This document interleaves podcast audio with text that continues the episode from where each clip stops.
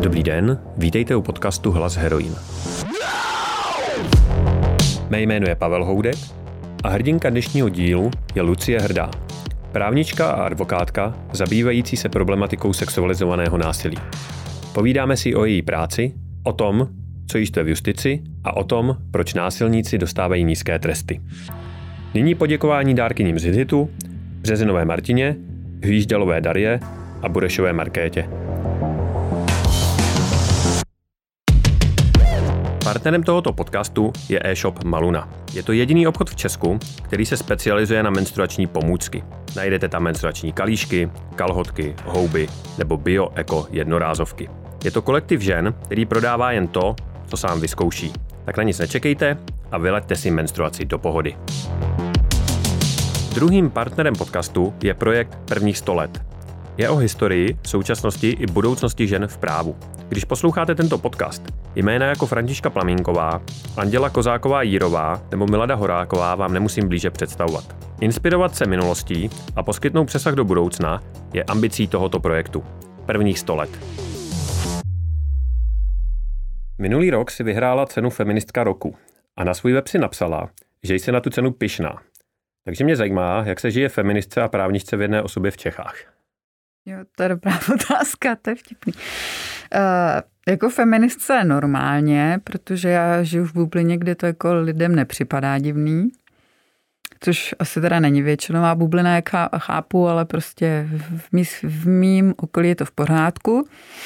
A uh, jako být feministka, advokátka, to je trnem v oku docela jako dost advokátům, ale uh, my zase máme ten etický kodex, takže oni jako můžou jenom naznačovat, takže vlastně uh, se s tím žije dobře. Uh-huh. A setkáváš se teda s nějakýma narážkama nebo naznačeníma, jak říkáš, nebo narazíš ve své práci na nějaké bariéry kvůli tomu, že jsi žena, která se pohybuje v převážně mužském prostředí? Mě spíš fascinuje, s čím se musíš potkávat v okamžiku, kdy děláš tu specializaci, kterou, kterou mám já. Tak vlastně rodina... Myslíš, promiň, že ti skáču řeči, a ti myslíš trestní právo, nebo ti myslíš přímo sexualizovaný ne, násilí? myslím rodina, domácí násilí, stalking, trest. Prostě hmm. to já mám takovou, takovou oblast, kde se to všechno prolíná. A jak často musíme bojovat prostě s tím, že nežijeme v 19. století. Jo?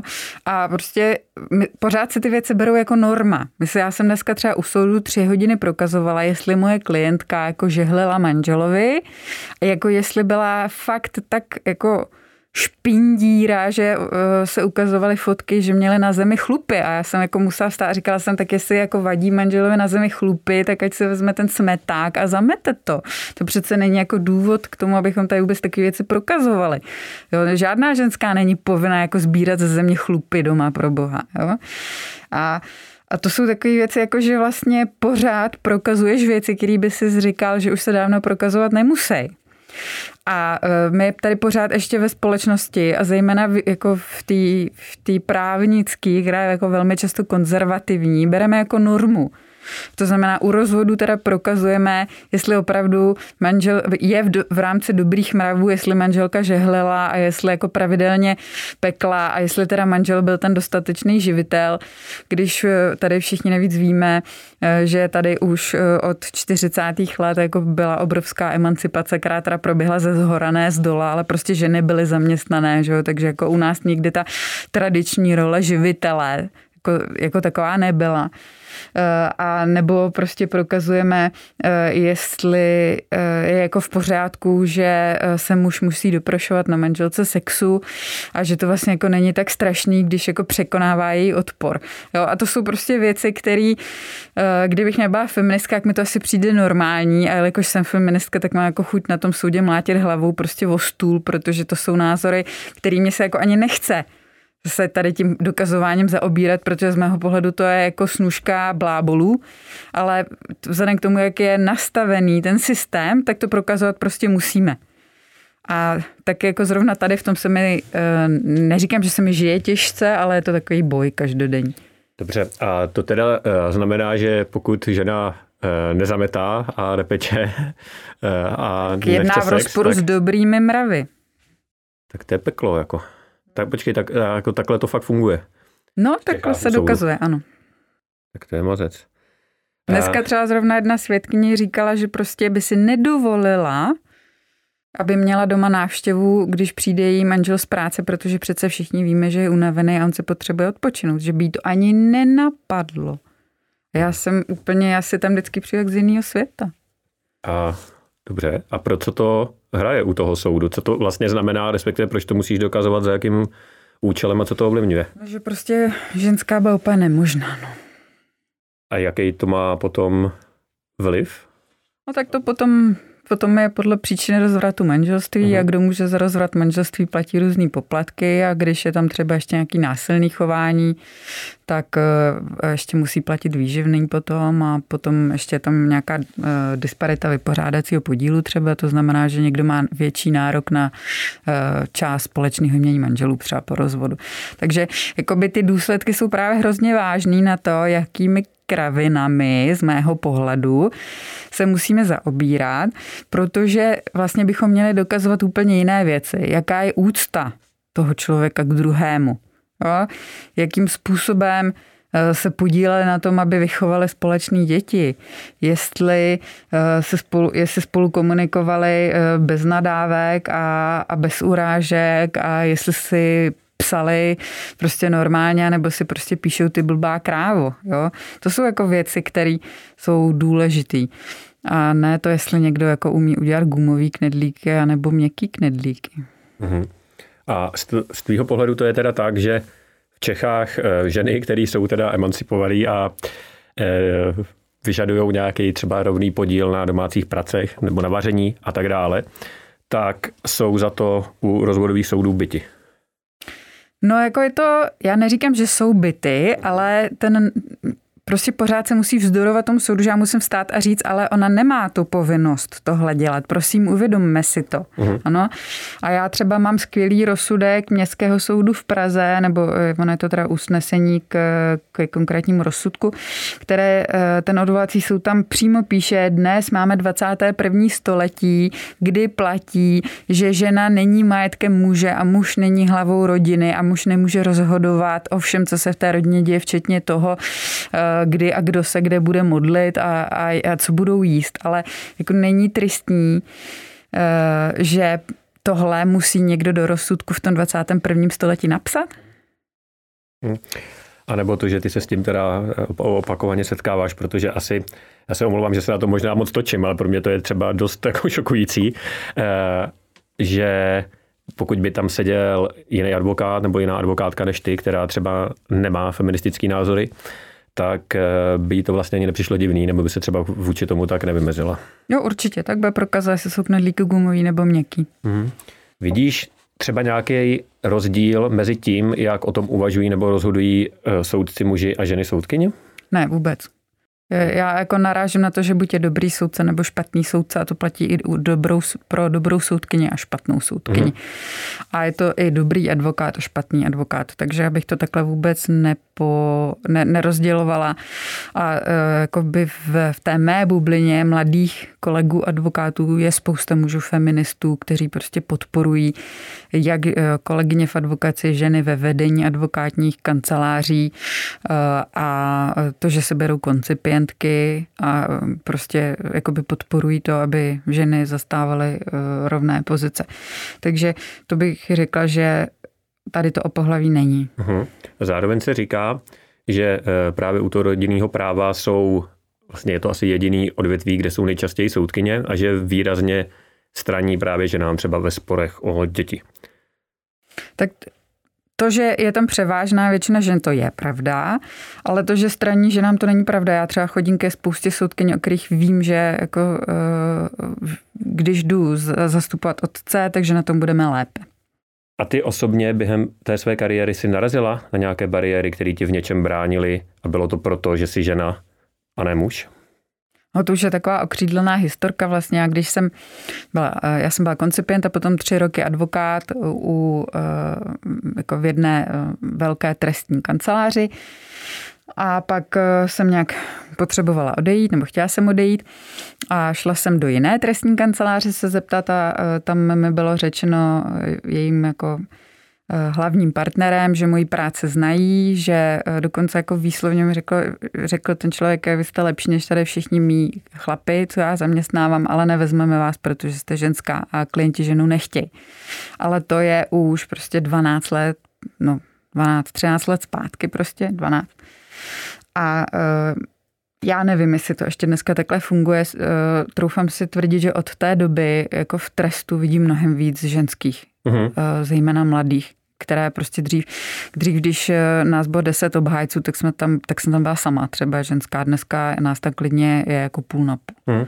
Plus ještě eh, mám taky takovou druhou vtipnou historiku, kdy jeden kolega z také jedné velké trestní kanceláře, s kterým jsem hájila několik let jednu kauzu, v té kauze něco ode mě potřeboval nějakou součinnost, přišel ke mně do kanceláře, se jako opřel do židle, ležerně si hodil nohu přes koleno Eh, a se tak jako rozhlíd a říká, no, to má tak krásnou, maličkou, rostomilou kancelářičku pro rodinné právečko. Jo, a já jsem mu na to říkala, no, aspoň se moje kancelář jmenuje AK Hrdá a ne jako ta vaše po někomu úplně jiným, že jo. Takže odtud je ta tvoje historka s tím rodinným právečkem. Ano, já mám maličkou rostomilou kancelářičku. My zároveň víme, že na právnických fakultách studuje víc žen než mužů, je tam víc studentek, ale pak někde v tom procesu narazí na skleněný strop a do nějakých vyšších pozic, ať už v justici, ale vlastně i v té advokaci do značné míry se nedostanou. Čemu ty to e, přičítáš? No tak za A chtějí mít děti, což ještě pořád prostě znamená, že mít děti e, tak Eh, nemůžete pracovat na 100%, protože když pracujete na 100%, tak děláte něco špatně. Uh, ono vlastně, když si pořídíte dítě, tak pořád děláte něco špatně. Jo? Buď toho moc kojíte, nebo vůbec nekojíte, buď to prostě máte chůvu a dovolíte si pracovat, anebo dřepíte čtyři roky doma a vyžíráte manžela, tak jako prostě vždycky je něco špatně. Ale v té advokaci je to speciálně uh, asi jako ve všech takových výrazných povoláních, pokud uh, pokud chcete mít dítě a zároveň tu svoji původní kariéru, tak to samozřejmě kariéristka a zároveň eh, ti klienti mají pocit, že prostě jim nemůžete dát to, co by mohl dát někdo jiný bez toho dítěte, čemuž já třeba asi jako ani moc nerozumím, protože se nejsem vědoma toho, že, bych jako, že by třeba moje těhotenství někde ně, někomu jako poškodilo nějakou kauzu ale eh, třeba rozloučily se se mnou tři klientky a jeden klient v době, kdy jsem byla těhotná a u všech bylo odůvodnění, že chtějí zdravého advokáta. Já jsem ale jako nebyla nemocná, já jsem byla těhotná. Jo. Hotenství jako nemoc, to už jsme tu dlouho neměli. No. No, takže, takže jako to je jeden důvod. A druhý důvod je ten, že eh, si myslím, že ženský si jako moc nevěří, že mají tendenci se podceňovat, že eh, prostě jsou tak jako svědomitý a nemají to ego tak nabustovaný, aby se prostě přihlásili, když se někde nabízí nějaká lepší pozice, tak se nevěří. Eh, je to taky samozřejmě daný tím, co slychají kolem sebe. Ke mně třeba velmi často chodí, když já nabírám nové koncipientky nebo nové studentky, asistentky, tak mi vždycky říká, jako když pracovali třeba v nějakých jiných kancelářích, co všechno tam jako ty, ty společníci a, a jak se tam jako chovali k těm ženám, jo. Že prostě ženský vaří kafe, chlapi chodí na soudy, jo. Že, uh, že tam, tam jsou i prostě třeba u jedna studentka, mi, jsem se jí ptala, jak se jí u nás líbí a ona říká, výborně, nikdo mě tady neošahává, jo. Takže to jsou prostě takové věci, které já když jsem eh, psala jeden článek o tom, co ženy v advokaci chtějí, tak jsem se ptala advokátek eh, na internetu, co vlastně by chtěli a co jim vadilo. A oni všechny říkali, že to, co jim vadilo, je, že vlastně jsou posuzovaný jako ženský podle výstřihu, podle toho, jak vypadají a ne podle toho, co umějí a co vědí. A to si myslím, že je ale problém jako ve všech profesích. Takhle prostě se ženy vytrácejí z toho veřejného prostoru. Hmm. A pak je to taky okamžik, prostě když vás někdo někam pozve a vy, eh, já třeba jako nemůžu chodit do, debat, do debat, které jsou od pěti hodin odpoledne. Protože prostě v pět hodin je čas, který patří mým dětem, ale to moje úplně vědomí rozhodnutí a já můžu, když je uspím, což je od 8 hodin večer. A pokud je to pro někoho problém, tak v tom případě mě prostě nepozve a já nebudu někde vidět. Ale jakoby tohle je třeba moje vědomí rozhodnutí. Hmm. Zároveň tohle přece ale není úplně jako ženská otázka, protože já to mám podobně. Já prostě mám jako čas, který chci trávit se svým dítětem, mám ho vymezený a taky mi na to nikdo nemůže sahat. Akorát takovýchhle chlapských přístupů moc není. Kolik hmm. vidíš advokátů, který diskutují prostě v tolik hodin a kterým jako tyhle věci nevadí, protože u nich se předpokládá, že mají doma tu ženu, která servis udělá. Já jsem v shodu okolností mám nějakou kauzu a tam je advokát protistrana a ten přesně tohle říká. Jako já vydělávám, já jsem advokát a moje manželka mi musí doma poskytovat servis. Hmm, to je mrzutý. Zároveň... Ale promiň, prosím tě, no, ono pojde. se to jako říká i na advokátní komoře koncipientkám. Jo? Na, na vstupním školení se koncipientky dozví, že když jejich manžel, advokát přijde domů, tak ho nemají otravovat tím, že dítě udělalo blbek, protože on jako je celý den jako fakt unavený z práce. A to se tam říká budoucím advokátkám.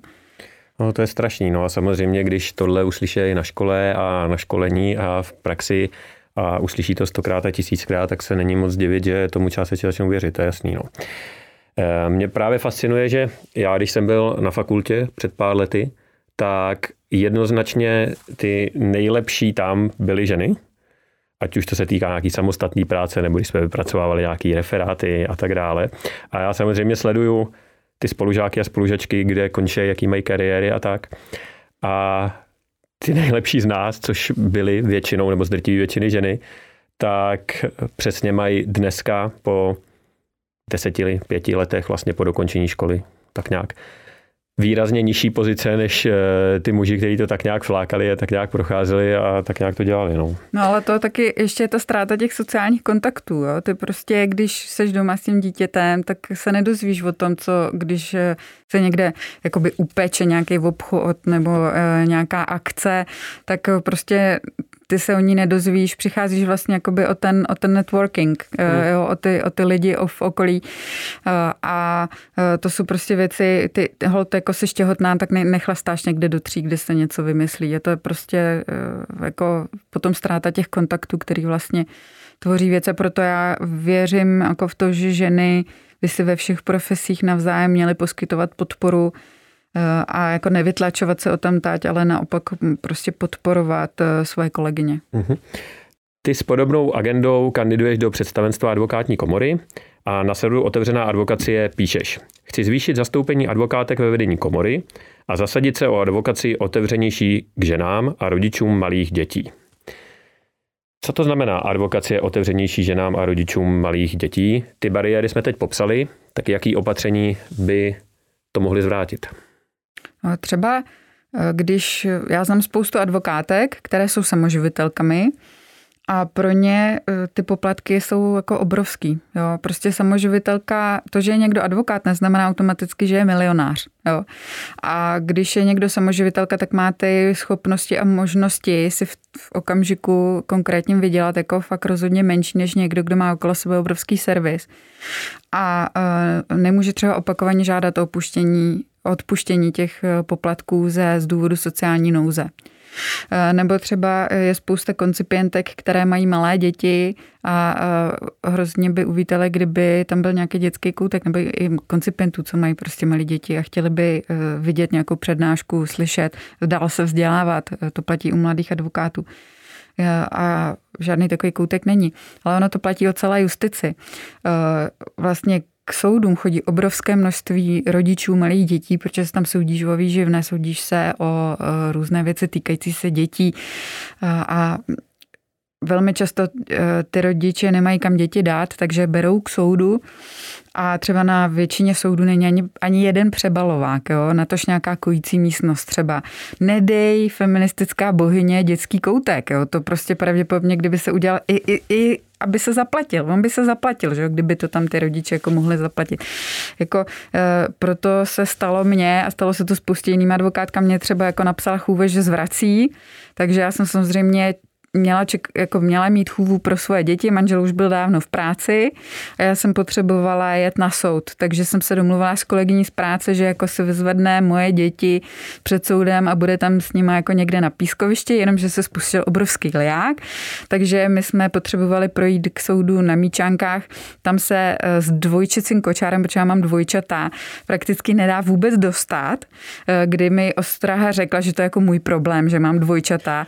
Eh, nakonec jsme teda teda projeli mimo rám, kdybych v tom provážela jako samopaly, tak by si to nikdo nevšiml.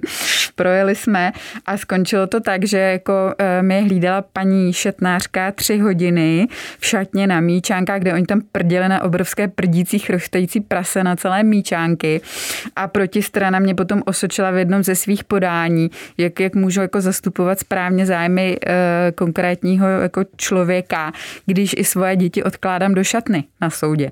Jo. Takže e, prostě te, justice je celkově jako nepřátelská z mého pohledu. Neříkám, že to je všude, někde vycházejí samozřejmě vstříc, ale není to tak vždycky a uh, vzhledem k tomu, že rodičovství je přirozená součást většiny, většiny z nás a uh, nejenom z nás, který máme jako justici jako náplň práce, ale i těch, který prostě se s ní setkají tak nechápu, proč děláme, že to tak není a že vlastně nás tam jako ty děti hrozně obtěžují. Mm-hmm. Ještě nějaký nápad na nějaké opatření třeba? Eh, kromě toho upuštění, tak eh, ještě jsem přemýšlela o eh, rozvoji nějaké ženské, ženské jakoby sekce Mhm. advokátního, kde by prostě si ženy mohly vyměňovat své zkušenosti, eh, navzájem se podporovat, prostě taková jako, eh, to samozřejmě by nebyla jako unie advokátek, ale taková jako by neformální eh, se skupení žen, které by se mohly vzájemně podporovat.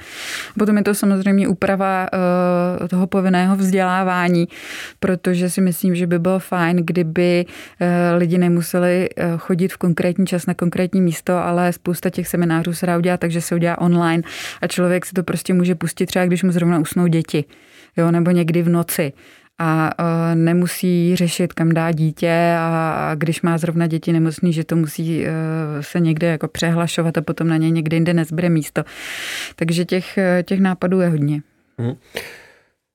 Čím si myslí, že tohle je? Je to tím, že v té justici nebo třeba i v tom představenstvu advokátní komory chybějí ženy, nebo je to tím, že to je obecně konzervativní obor? Protože třeba já, když si právě vzpomenu na školu, tak eh, mě vytane na mysli případ jednými spolužečky, která otěhotněla a když šla požádat o přerušení studia, eh, taky na škole řekli, že to je její problém, že si měla rozmyslet, jestli chce být těhotná nebo studovat a vlastně vstřící nevyšli, což mi teda přišlo jako fakt brutální, zvlášť ve srovnání s jinýma školama, který právě třeba mají dětské koutky nebo jsou otevřený tomu, aby tam chodili ty studentky s, dě, s dětma a tak dále. No. Tak svého času tajemník komory prohlásil v novinách, že si ženy musí v advokaci vybrat, jestli chtějí děti nebo kariéru, takže bych řekla, že to je prostě daný tím prostředím jako takovým.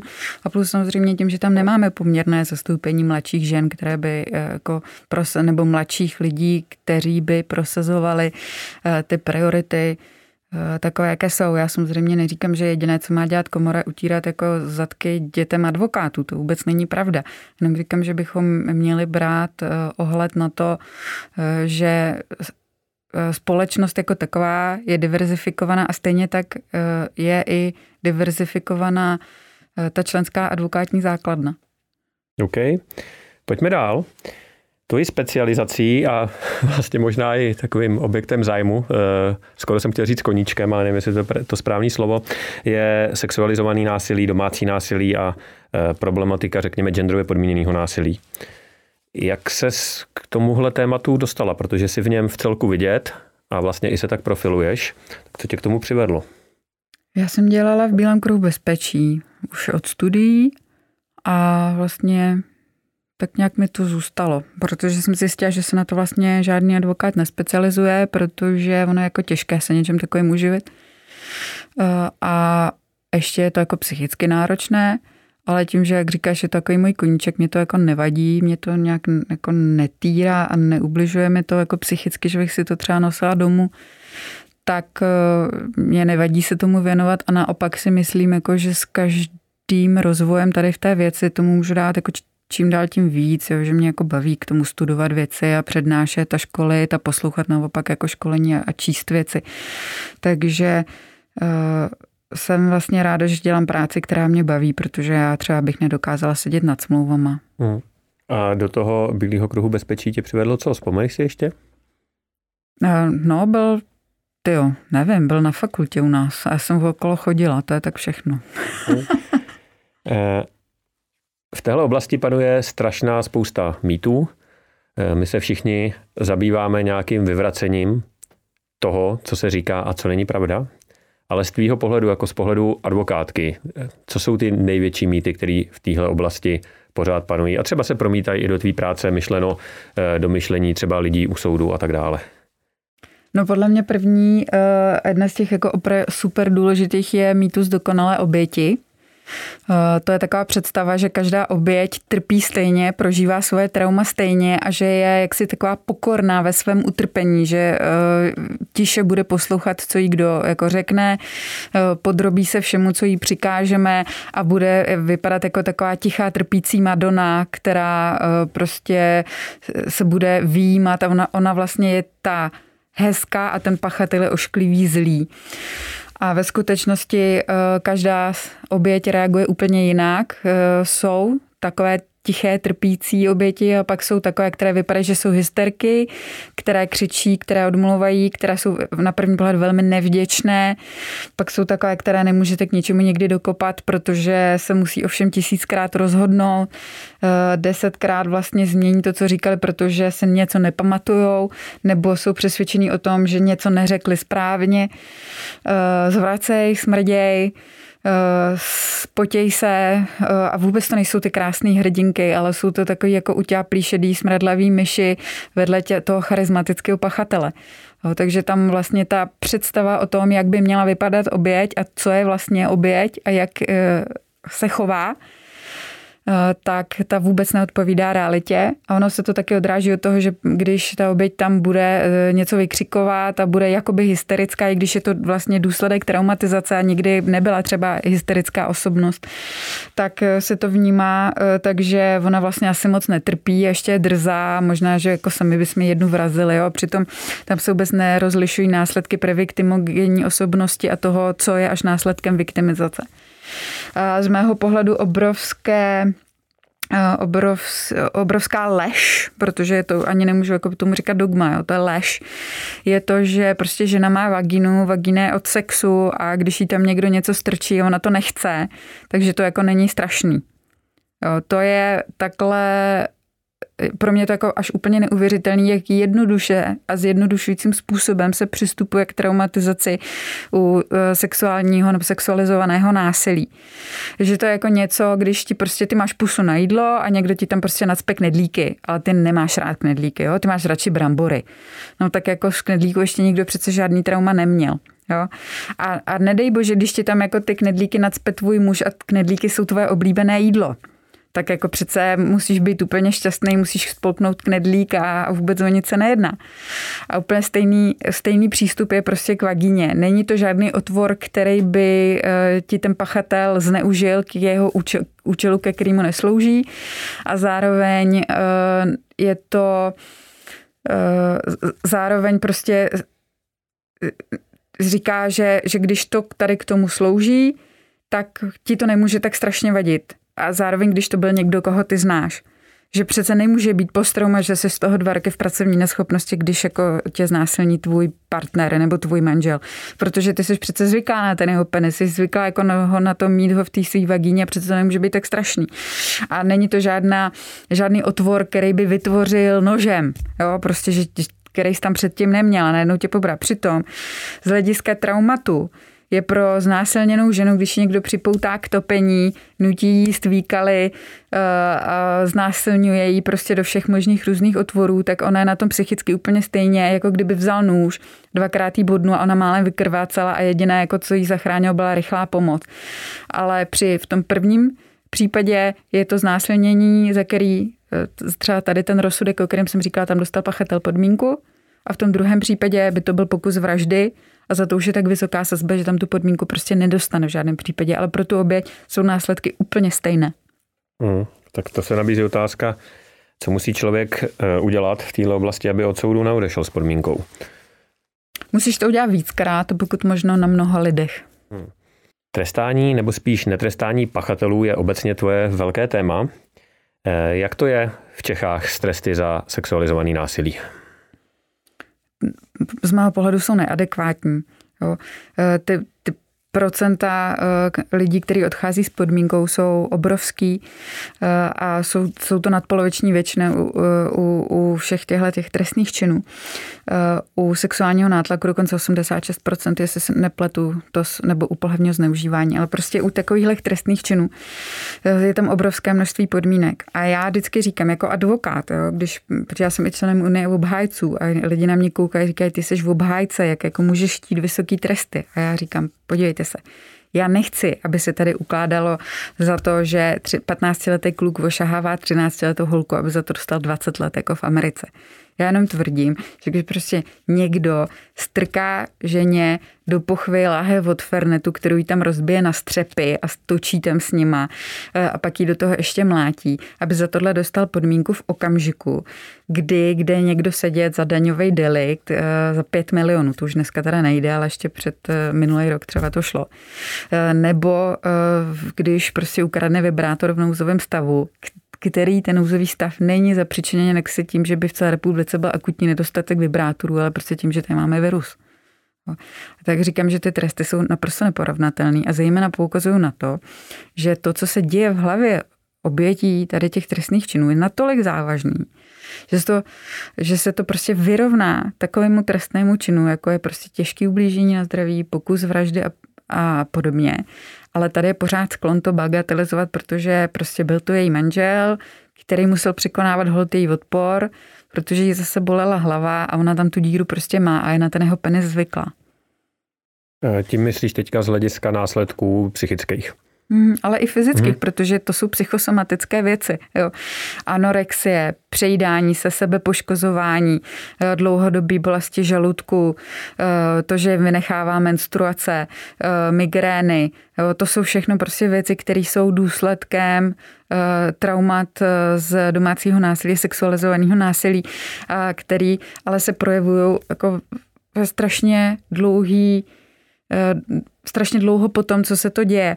A ten soud vidí konkrétní oběť, když to není třeba 20 let trvající domácí násilí, vidí tam po těch 20 letech, ale byl to třeba dva roky znásilňování, oni tam vidí prostě dva roky potom, tak uh, vidí ženu, která je jako relativně schopná mluvit, možná se tam jako rozbrečí a zhroutí se, pozvrací se, ale prostě nějak to jako dá dohromady a pracuje. Jo. Ale uh, to neznamená, že ona jako každý den se neprochází peklem. Tyhle věci tě dovedly i k nějaký formě veřejné angažovanosti.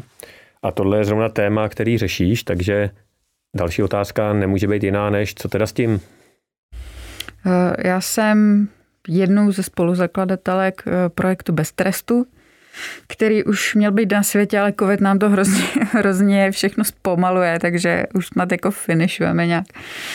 Eh, a chtěli bychom upozorňovat veřejnost právě na takovéhle rozsudky, protože mně se často stává, že já když o tom mluvím, tak mi lidi vůbec jako nechtějí věřit, že něco takového je. Všichni mají pocit, že prostě znásilnění je hrozně závažný trestný čin. Pokud se to teda zrovna to neudělal váš kamarád svojí manželce, jo, to jako je něco jiného. Ale jinak prostě znásilnění je hrozně závažný a přece za tohle jsou jako obrovský tresty. A když migrant eh, tamhle v Litoměřicích prostě dostane čtyři roky, jak je možné, že to je tak málo? A já říkám, ty čtyři roky za znásilnění, skvělý. Říct za to jsou normálně podmínky jo, ve většině případů. A mě to ty lidi vůbec nechtějí věřit. A tenhle projekt by měl vlastně upozorňovat na konkrétní, naprosto excesivní rozhodnutí, eh, kdy eh, vlastně chceme ukazovat nějaký konkrétní rozhodnutí, které jsou z našeho pohledu naprosto nepřiměření a, jak říkám, excesivní. Ale problém v tom, že když pročítáš ty rozhodnutí, tak to vlastně není exces, ale je to jako způsob, jakým se dlouhodobě rozhoduje. Ono to jenom vypadá jako exces. A chtěli bychom o tomhle rozproudit veřejnou debatu, protože v Itálii, ve Španělsku, když jsou takovéhle rozsudky, tak prostě lidi chodí masově demonstrovat. Jo. Prostě tam je obrovský feministický hnutí, který vyhání do ulic tisíce, sta tisíce lidí, i mužů, i žen, kteří prostě říkají, že takhle se nedá rozhodovat o životech obětí. A zatímco u nás se buď to o tom rozsudku ani nedozvíme, anebo prostě proletí tiskem zpráva, že eh, tři na čtyři podmínku dostal pachatel, který jako třikrát denně znásilňoval svoji ženu brutálním způsobem po několika let a nic. A my bychom na tohle chtěli upozornit a zároveň bychom chtěli eh, bojovat proti vlastně nějaké té bagatelizaci ze strany soudců, protože víme, že k tomu, aby k té bagatelizaci nedocházelo, nebo aby se jí dalo předcházet, je dobré mít nějaké vzdělání v té věci. A bohužel uh, soudci nejsou povinni se vzdělávat v České republice. Konkrétně oni mají jako obecnou povinnost se vzdělávat, ale nikdo je nedonutí nikam chodit, pokud nechtějí.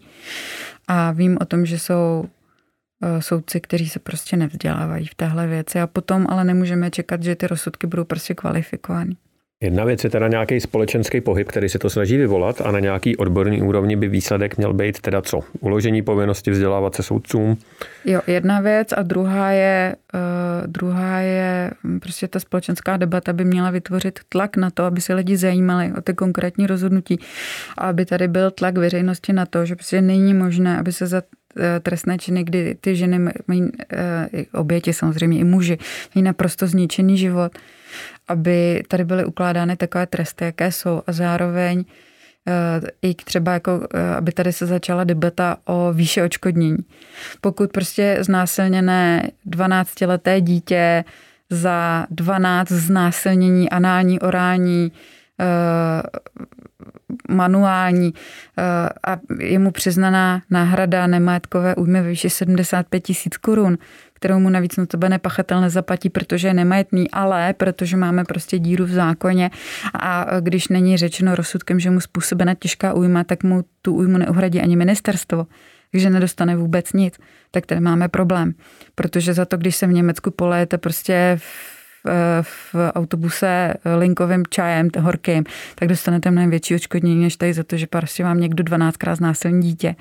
A pak je tady ještě třetí problém, že tyto oběti eh, mají eh, je jim upíráno právo na právní pomoc, kterou mají podle zákona mít zadarmo, protože jsou to zvlášť zranitelné oběti a soudy eh, třeba nám nepřiznávají vůbec porady s takovými eh, klienty. Přitom z mého pohledu je mnohem komplikovanější zastupovat oběť, než zastupovat pachatele tvrzeného. Eh, oběť je na vás naprosto psychicky závislá, volá vám ve dne v noci. Poprvé vůbec neví, co jí říkáte na první poradě. Na druhý to musíte zopakovat a, a, a na třetí ona to potřebuje potvrdit, že dělá dobře. Jo, a to máte jenom tři porady. A teď si představte, že vám někdo znásilní dítě a vy jste rodič takového dítěte a potřebujete ty věci slyšet, potřebujete věci vysvětlit. E, já zajišťuju klientům psychologii, psychiatrii, krizovou intervenci, e, třeba se znásilněnými, dokonce děláme doprovod k lékařům, zajišťujeme jim testy e, na pohlavně přenosné choroby. A výsledkem z toho je, že já dostanu 1800 korun od státu s odůvodněním, že víc porad prostě nebylo potřeba. A to jsou rozhodnutí, proti kterým já už potom nemám jako opravné prostředky. Hmm. Pojďme se možná v tenhle moment posunout trošku do jiné roviny a dát teda něco rád obětem nebo třeba jejím příbuzným rodičům nebo lidem okolo nich, co vlastně v situaci, pokud se stanou obětí sexualizovaného násilného trestního činu, můžou dělat. To znamená, pojďme si říct, kdy se mají obrátit na advokáta. No na advokáta by se měl obrátit v okamžiku, kdy to chtějí nahlašovat. Pokud to nahlašovat nechtějí, tak mají právo ze zákona jako oběti takových trestných činů eh, na sociální a psychologickou pomoc. Ale pokud eh, chtějí i právní pomoc, tak to je tam k tomu, aby ten pachatel, jako, eh, aby se proti němu něco začalo dít. Takže já vůbec nikomu nenutím, aby takové věci nahlašoval, protože jsem si vědomá toho, jak ten proces je traumatizující. Ale pro někoho to může být osvobozující a někdo tím zároveň chce chránit další potenciální oběti. Tak eh, a ještě je tady jako jedna věc, která se vždycky říká, když to nenahlásíš, tak můžeš za to, že on něco udělá. Jo. Tohle je problém pachatele, pokud to udělá znova a ne té oběti a nemůžeme na ní přenášet vinu za další pachatelovi trestné činy.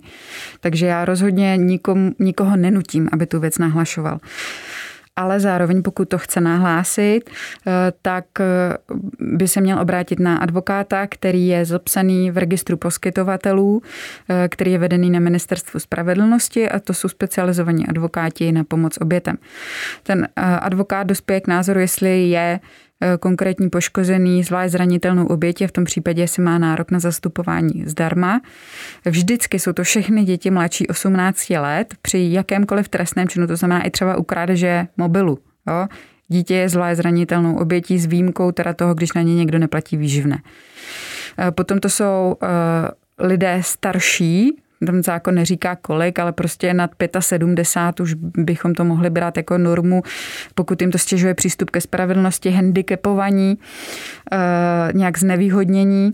Eh, potom to jsou oběti eh, obchodování s lidmi a potom to jsou oběti násilných trestných činů, kde byla použito násilí nebo výhruška násilí, pokud mají nějaký konkrétní vztah k tomu pachateli, nebo jsou na tom sociálně špatně, ekonomicky špatně, nebo nemají přístup ke vzdělání. Prostě tam, kde ten trestný čin a vztah k pachateli a jeho následky z nich dělají tu oběť tak zranitelnou, že by trestní řízení mohl ublížit. A to jsou všechno lidi, kteří mají nárok na to, aby zastupoval advokát na náhrady Eh, na, na náklady, eh, kterým platí stát. A eh, měli by trvat na tom, aby to poučení, které se jim dostává od policie, jim bylo opravdu vysvětleno. To znamená, měli by, když něčemu nerozumí, vy přijdete jako oběť, znásilněná, traumatizovaná, zbytá k policii a oni vám dají třístránkový takový manuál, jo? A řeknu vám, máte právo tady na to, tady na to, tady na to, tady na to.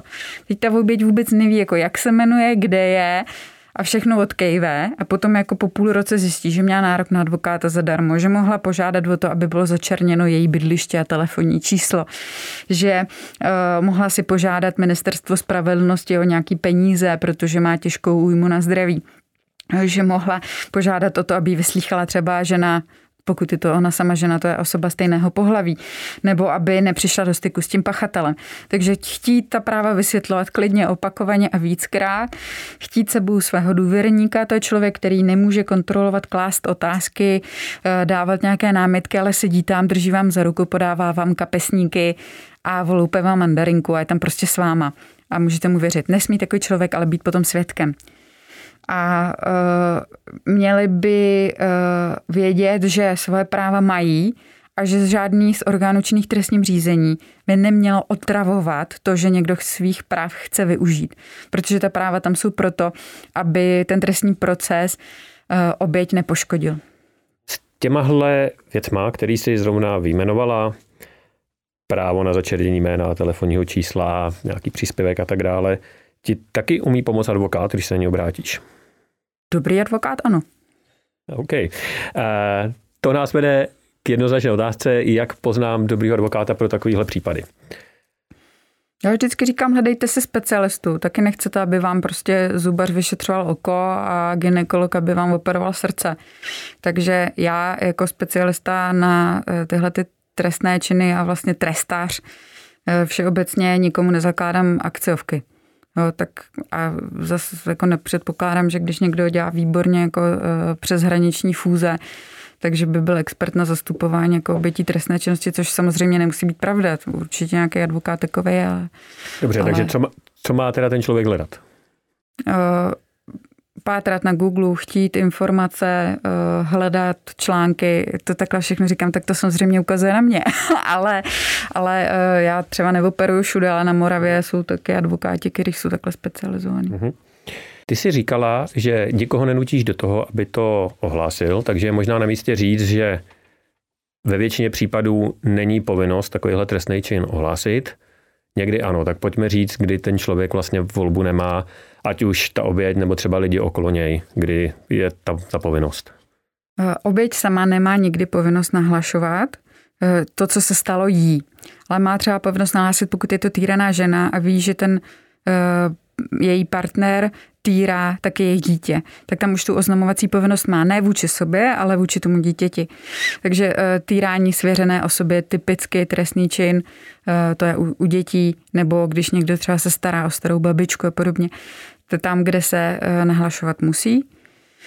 Eh, a potom je to u trestného činu pohlavního zneužívání, ale jenom tam, kde víte, že se to bude opakovat. Protože tam, kde víte, že se to stalo jednou v minulosti a už k tomu nedojde, tak eh, u tohohle trestného činu, u pohlavního zneužívání to není. U týrání svěřené osoby ano i v minulosti. Uh-huh. Možná Ale bychom u... mohli říct nějaký příklad, protože teďka mluvíme hodně právnicky. No ono je to totiž, eh, ten, ta zákonná konstrukce je pro lajka strašně složitá. Je, je trestný čin neohlašování eh, a trestný čin nepřekažování a eh, je to komplikované. Ale prostě pokud vím, že někdo bije a týrá dítě, hlásím. Pokud vím, že někdo byl a týral dítě, i když nevím, jestli to dělá pořád, hlásím. Když vím, že se 18-letý kluk vyspal s 13-letou holkou a dneska už je tý holce 15, už to není trestný, nemusím hlásit.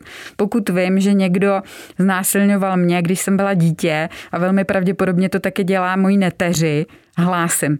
Jo? To znamená tam, kde eh, máme odůvodněnou obavu. A teď pozor, to, že někoho nahlásíte, není práskačství, bonzáctví a nemusíte nic dokazovat. Dokazování je věc orgánů činných trestním řízení. Eh, když se to neprokáže a není u vás jako vyloženě o nějaký křivý úmysl, že byste někomu chtěli škodit a prokázalo se to, což jako je velmi minimálně, úplně jako promile prostě, eh, tak vás nikdo z ničeho neobviní a nebudete prostě za bonzácký hajzly ale naopak pomůžete chránit život uh, malých dětí. Mhm, ty, minimum případů, mluvíš opravdu o případech, kdy někdo někomu chce uškodit a kompletně si to vymyslí. Přesně tak, ale tam, kde to je úplně jako typický, že po třech letech eh, rozvodu, kdy se nedělo vlastně vůbec nic a najednou se přijde s tím, že on nás všechny mlátil, týral, znásilňoval, jo? Eh, tak prostě to je něco jiného, ale tam, kde jako vy víte, že někdo mlátí u sousedů dítě, tak jako proč byste to jinak hlásili, že? Mhm. Takže jsme si řekli skupiny případů, kdy tu volbu nemáme a kdy vlastně máme nějakou ohlašovací povinnost. Typicky teda, když se to týká dětí nebo velmi starých lidí. V ostatních případech tu povinnost nemáme a je to vlastně teda volba té oběti. Mm-hmm. Možná si pojďme říct trošku o tom, pokud já nejsem ta oběť, ale jsem někdo z okolí, na koho se ta oběť třeba obrátí nebo se to nějakým způsobem dozvím, Jaký je vhodný postup? Jak k někomu takovému přistupovat jako ta třetí strana like? Tak rozhodně ho nemůžete nutit, ať jde něco nahlašovat někam. Pokud jako si myslíte, že ohrožen na životě a zdraví, nahlašte to vy ale uh, nenahla, nenuďte ho, že on musí něco udělat. Uh, oběti dlouhodobého domácího nebo sexuálního násilí trpí velmi často naučenou bezmocí. Oni nevidí to světlo na konci tunelu a nevidí, že když něco nahlásí, tak se jim všem uleví a pomůže to, protože ono taky dlouho to trvá, než se někomu uleví. Jo? To je prostě dlouhý proces a většinou se to naopak potom nahlášení chvilkově zhorší. Uh, takže nenutit nahlašovat, naopak uh, dát najevo pochopení, porozumění, opakovaně nabízet pomoc. A to i za situace, kdy uh, už jako několikrát ta oběť, což je typický u domácího násilí, ne u sexuálního, eh, že prostě jste nabídli třikrát pomoc a ona se k němu zase vrátila nebo prostě řekla, že ne. Tak to není tím, že ona by byla vlbá a hrozně by se jí líbilo, jak jí mlátí, ale je to daný vnitřníma mechanismama eh, její psychiky a tím, jak funguje traumatizace u domácího násilí, kdy oběti se rozhodují třeba 20krát, než pachatelé vůbec jsou schopni opustit, protože oni žijí v něčem, co není normální vztah a ta toxicita toho vztahu vlastně jim brání v normálním rozhodování. Je ještě něco, co by si poradila ať už obětem nebo jejich okolí? Já bych poradila mít jako bezpečnostní plán, to znamená počítat s tím, že když se mi to vymkne z ruky, tak budu mít někoho, kam můžu utít, někde budu mít uloženy nějaké peníze, doklady, Moje děti tam budou mít základní oblečení eh, a eh, já bych se sbírala důkazy. Rozhodně to znamená fotit si modřiny, sbírat lékařské zprávy, ukládat si je na nějakém bezpečném místě, třeba apka Bright Sky eh, vám tyhle ty věci odešle na chráněný váš e-mail a potom si je můžete vymazat z mobilu, takže ten pachatel, když vám projede mobil, tak tam jako ty důkazy nezjistí, nemůže vám je smazat rozhodně bych poradila nestydět se, což jde hrozně těžko, ale vědět, že se takové věci dějou, jak se říká, i v lepších rodinách a že domácí násilí je, a sexuální násilí je velmi rozšířené a že eh, ho zašla každá třetí žena, to znamená, eh, jako každá třetí vaše kamarádka s tím má podobnou zkušenost. A eh, nestydět se si říct o pomoc, protože eh, na to, aby člověk z něčeho takového odešel sám, eh, má málo kdo a je to úplně pochopitelné a není ostuda si o tu pomoc říct. Je spousta organizací, které vám tady v tom pomohou a mezi vašimi přáteli se určitě najde někdo, kdo vám tu pomocnou ruku dá. Tak jo, já ti moc eh, děkuji, že jsi přišla a na tohle možná občas těžký téma si se mnou povídala. Je něco, co bys chtěla na závěr dodat? Něco třeba, co nezaznělo, mělo zaznít? Já bych uh, si moc přála, abychom dokázali vychovávat svoje děti tak, aby věděli, kam se na ně nesmí šahat, kdo na ně nesmí šahat a co si můžou dovolit říct ne a jakým způsobem si můžou říct o pomoc. Protože eh, obrovská část mých klientů říká, já když jsem byl dítě, nebo byla dítě, tak všichni okolo věděli, že se u nás doma něco děje a nikdo s tím nic nedělal. A, takže abychom si uměli říct o pomoc a zároveň abychom se jí nebáli poskytnout. Tak jo, děkuju, měj se hezky a hodně štěstí. Ahoj. Ahoj.